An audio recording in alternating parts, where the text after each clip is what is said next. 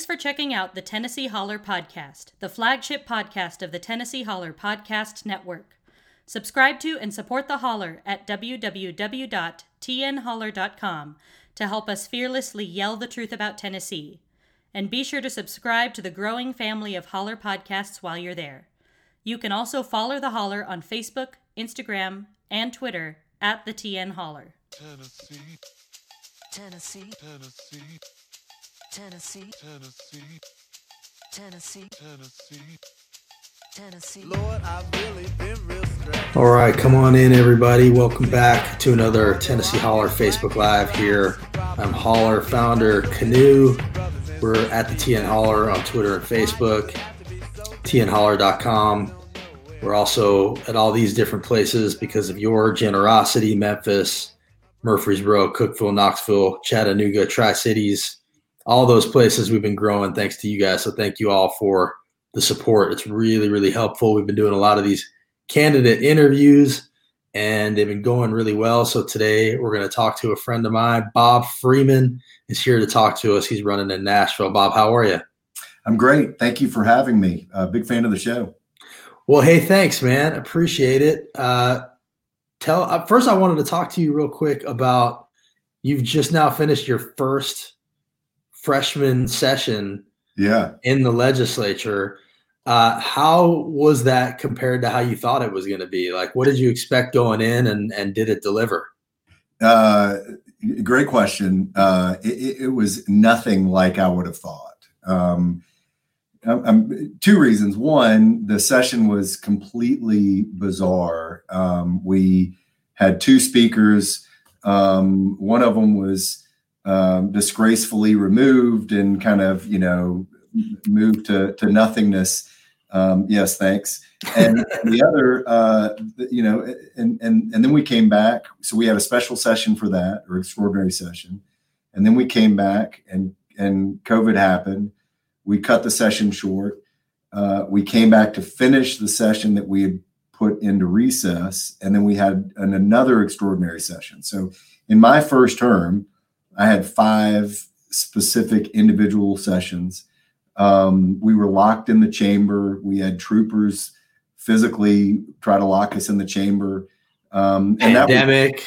yeah, that was just disgraceful because um, they're our friends, and um, you know they they were put in an impossible position uh, to um, do something that they know wasn't right, um, but uh, they were they were following their orders. But it, it just it's such a weird thing, and you know you and I spoke when I was running, and you think that this process is all about the best best ideas, you know, coming forward, and uh, that, that the the open, honest debate on the floor is what's moving it, and and it, and it's not. It's it's um, um, there, there are meetings before meetings before meetings where decisions are, are made, and it's it's just it's such a it's such an interesting system that um, I, I genuinely didn't know how it worked before um, and um, really how broken the system was. When we when we wrote the sunshine laws for the state,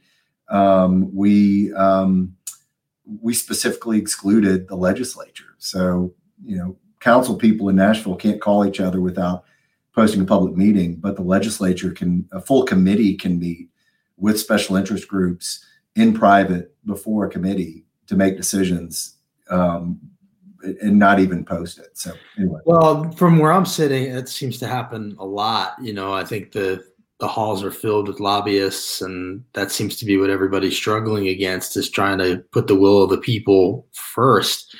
Uh, what were some of the priorities that you found yourself focusing on in this session, and you know, what do you want to go back and work on in the next one?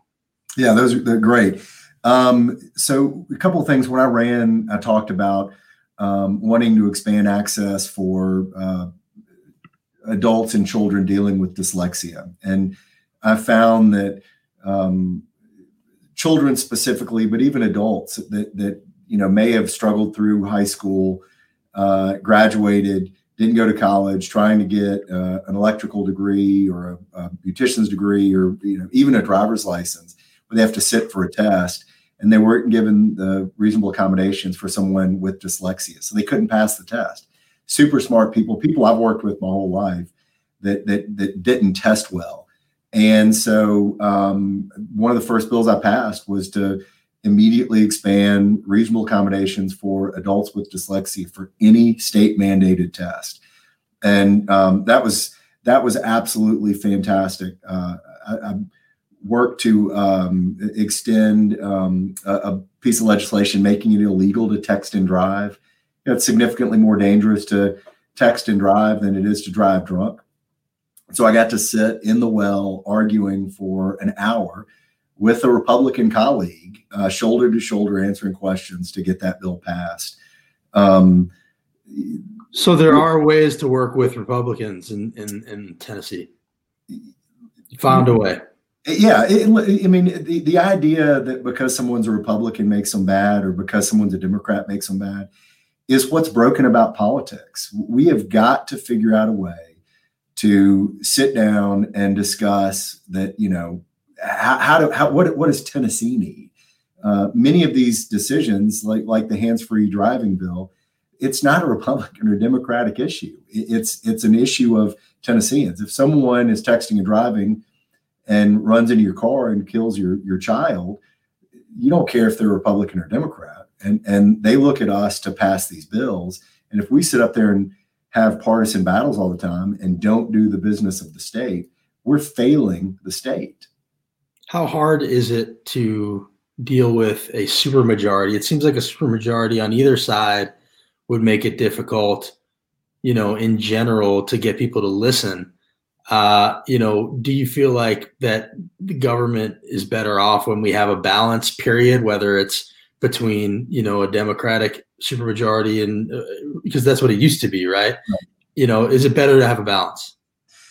Without question, and, and the the reason that we don't have a balance, and and what I encourage everybody to do is register to vote and go vote. Um, the problem that we have now is so few people, specifically in Tennessee, are A, registered to vote, and B, vote if they are registered. That uh, elected officials and people running for office, they don't have to talk to everybody. They have to, all, all they're talking to are the two fringes of, of the outside corners of their party. And they know they've got to turn out that base and they can win. And so, because of that, we, we're electing more and more partisan, more and more extremely partisan uh, people to office. Um, that's one of the beauties of, of my district is that it's, you know, it, it's made up of moderate uh, Republicans and Democrats, and then and then the two sides. But it's it's a more uh, educated uh, pay. You know, the, the district pays attention, and they vote in huge numbers. And so it gives me the opportunity to to really be who I am, which is, you know, let, us figure out how to solve these problems and not have the partisan battles. But we've got to, yeah, a super majority isn't good regardless of who it is because um, um, politics is about and government is about stretching the, the rubber band, right? You know, one party stretches one way, the other party stretches the, the, the other. And that tension is what makes it work. If you have one that just pulls it the, the whole other way, it doesn't. Um, so, well, it seems like a lot of the extremists lost uh, their elections. The Hill brothers are, are gone. Uh, Van Huss is gone. Andy Holt retired. So maybe there's a new complexion that we'll see in this upcoming session. Uh, I, I, would I would hope that that would be the case. I wanted to ask you, you know, in your I don't know if it was in your district, but certainly in your city, there was the whole issue with the protesters that were there for 62 days, and you know, then they passed that legislation criminalizing what they were doing, you know, you can sort of describe it different ways, but to me, it was a pretty blatant attack on on their rights. What what did you think of that whole experience? And you know, first of all, Governor Lee's refusal to meet with the Black Caucus, and yeah. uh, and then and then how that transpired.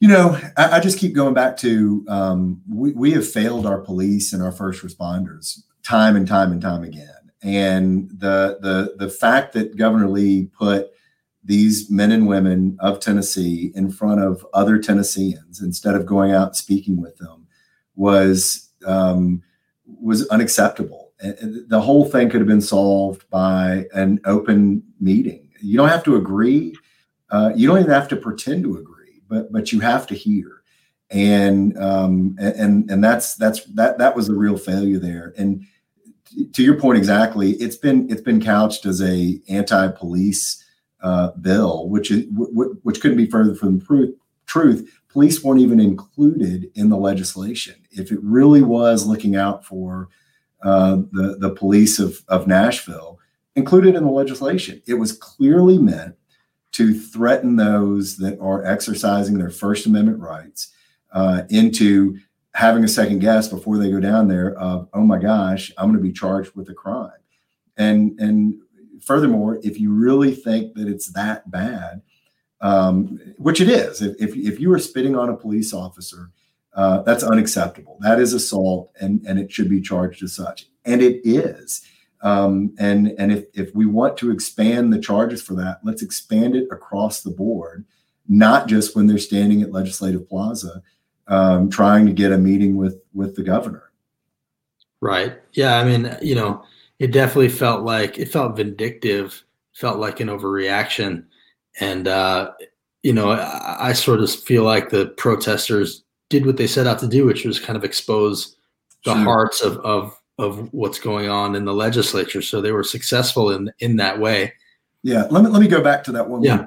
thing too. And you know, the the the broader conversation of you know defunding the police came out of that whole conversation. Sure. And you know, the the, the reality is, I go back to um, you know putting our police and, and first responders in tough positions.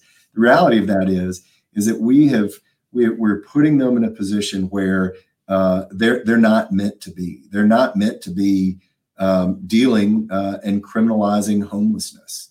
Um, you know, they're not meant to be dealing with uh, issues of of um, uh, you know someone in a mental lapse or going through a a psychotic break, and and we have got to figure out a way to empower uh, the government to to fund fully fund other programs other than just criminalizing all of this because the police do not need to be um, in a combative relationship with with the people. And and they're not. They're members of this community. The policies that uh, that, that we have seen expand over the last couple of years is forcing that hand um, and and making them out to be something that they're not. These are again uh, the majority are good people and uh, they are being put in impossible situations constantly and we've got to do a better job and and and move into a 21st century policing policy. Seems like people have issue with the phrase defund the police, you know, and and what that was born out of we can talk about, but you know, I think the idea is essentially to steer resources towards things that might make the job of police easier right and in the long run and take some off of their plate. It's happening in places like Eugene, Oregon. Um, you know, so so that seems like something that maybe you'd be a little more open to than I mean, obviously I know defund the police is uh, incendiary, but the idea that maybe spending having spending preemptively, I guess, would be a more forthright way of thinking about it. Oh, yeah, absolutely. I mean, again, I've, I've served on the Metro Homelessness Commission. Uh, We've actually seen a, um, a, a reduction in homeless in, in homelessness in Nashville. Um, there's some debate as to what the reason for that is. Or are they moving out of out of the city or what? But um, you know, the the fact that we don't have the resources needed to help these people, uh, and we are putting the police again in an impossible situation to go and arrest over and over and over again. It's a failure in the system, and um, we- we've we've got to do better. We've got to fix this. Uh, the the um, the sexual assault center where my wife works, they work closely with the police all the time, and uh, it took a partnership over 15 years to get them to handle victims of a crime differently because their job was to come in and collect evidence uh, for a case that they were building because they weren't sure that a crime had been committed yet. And so they were treating, again, victims of a crime as if maybe they were hiding something or and so there needed to be a more compassionate way to handle it. And they're doing that now. But it took time. And and again, to put the police in a position where uh, they can't succeed is not what anybody wants to see. One of the things that I, a lot of people care deeply about, and I just haven't seen a good reason for it. So I wanted to ask you if you've heard what what is the reason that you get from your Republican colleagues for not expanding Medicaid in Tennessee? It's been, you know, a handful of years. We lose a billion dollars a year. We're at the bottom in infant mortal- mortality, maternal mortality, number one in medical bankruptcies, number one in rural hospital closures per capita. You know, the, the list goes on and on. Have you ever heard a reason that you find acceptable from your Republican colleagues why we won't expand Medicaid here in Tennessee? No, and and and Justin, this is this is it's it's important to me. Uh, my in-laws live in rural West Tennessee and Brownsville, Tennessee. Uh, the hospital that that employed um, hundreds of people in their town shut down six eight years ago. They had uh, their solution was to increase ambulance service, but because of the cost of that, they've now shut that down. So there's there's literally no help for them in their hometown, and as um, you know, aging Tennesseans, that repeats itself over and over across the state. And the, the Republicans, as, as it's been explained to me, believe that once we do it, uh, we'll be on the hook, and that somehow the federal government is going to um, rescind the funding, and Tennesseans are going to be on the hook for paying for this, which is just not not the case. Uh, it's it's so disingenuous, partly because you know we take a lot of money from the federal government in many ways here in this state. We're one of the most federally dependent states, but also because the hospitals in Tennessee have said they would step up and cover the difference, right? Sure. Yeah. And again, I mean, it's it's just a it's a it's an it's one of those issues where you go back to this partisan fighting. It's a political ideology that that most Tennesseans support, but uh, they can't get their red or blue jerseys off quick enough to, to understand that this isn't a partisan fight. This is about what's best for for all of Tennessee, and um, it, it's it's so sad because every time you bring it up, uh, you can almost hear their eyes rolling. It, it's such a it's such an immediate response, uh, and and you can't even really get to the real heart of the debate, which is how do we expand healthcare and improve access to healthcare and, and improve outcomes in Tennessee? And um, it, it's if if we figure out how to crack that nut, we will we, we will be doing something and could be used as a model for the rest of the states that have, have refused to expand. Well, their eyes roll because it's a sore spot because they know they're wrong. And you know, this goes back to their hatred of Obama and you know not wanting him to have a win, even though he's been gone for four years already. Sure. Uh, one thing that I wanted to ask you before I get you out of here, I've never asked you about this, but I've heard that you're like a black belt or something, that you can essentially beat up anybody in the legislature. What what is going on with your martial arts expertise, That's, and uh, you know how dangerous are you really? That's funny. Um, so uh, you know, I'm, I'm, I'm not, I'm not a violent person, number one. So, uh, but my, my release is jujitsu. I've been training for about eight years. I wrestled in, co- in high school, did some club wrestling in college, and it, it, uh, it, it keeps me mentally sane because I've got a, um, but are you like a black belt or something like that? I, am a brown belt. So I'm brown not, belt. Okay. okay. Black belt, but I competed in the world competition a couple of years ago and got third uh, which was a ton of fun. Went out to Vegas and third in the world. In the world, yeah. What? Yeah, competing against a bunch of guys from all over, literally all over the world, uh, Brazil and uh, uh South America and, wow. and, UK and Australia. Um, so it's, um, but it, it's it's a it's a fun hobby. Who won? Uh, you know, I don't remember. Uh, the guy that beat me won, so. I felt pretty good about it. That's pretty good. Um, but um, but yeah, if it, there was if there was one legislator that you would maybe be worried about in the ring, who would you who would you be worried about getting in the ring with? One legislator. That's funny. None of them. Number None one. That's a good answer. Uh, number two, Andy Holt and I really talked about doing a uh, a charity match where we would we would because he he wrestled in high school and so we we kind of ribbed each other pretty regularly And I told people that you know if if this really happened, we could make we could make enough money to fund uh, Medicaid expansion. State. Probably- Probably true. see it. Um, it never ended up working out because of the COVID stuff, but maybe we can we can make that happen uh, down the road. See, with Holt, I feel like he his version his wrestling would be much more the WWE wrestling. like I don't see him with the Greco-Roman. I see him with like you know the onesie off the top rope, Right. you know, some crazy costume. Yeah. Uh, but I would still like to see that. Although I am not sad to see him gone. yeah. Uh, Bob, thanks for thanks for doing this. What's the website? Yeah, uh, it's votebobfreeman.com. Uh, if you'd like to volunteer, it's votebobfreeman.com slash volunteer. Um, you know, when when I ran two years ago, everybody was was great and and threw in to help and made phone calls and knocked doors and and everything. Uh, and people think that this is a foregone conclusion that I'm going to win this election. Um, and it's looking good and we're going to fight hard, but we're going to need that same help again. Uh, this is, you know, was held by a Republican for 30 years. So they're coming after it. They're going to fight us again. We're going to fight for it. So anybody that would love to make some phone calls for, you know, 30 minutes or, or you know, three hours, uh, votebobfreeman.com slash volunteer. I'd, I'd be forever grateful. All right, Bob. Good luck to you, and uh, hopefully we'll see you next session again and, and stay in touch Great. Thanks a bunch. Thanks for, thanks for letting me come on. for sure. Yeah.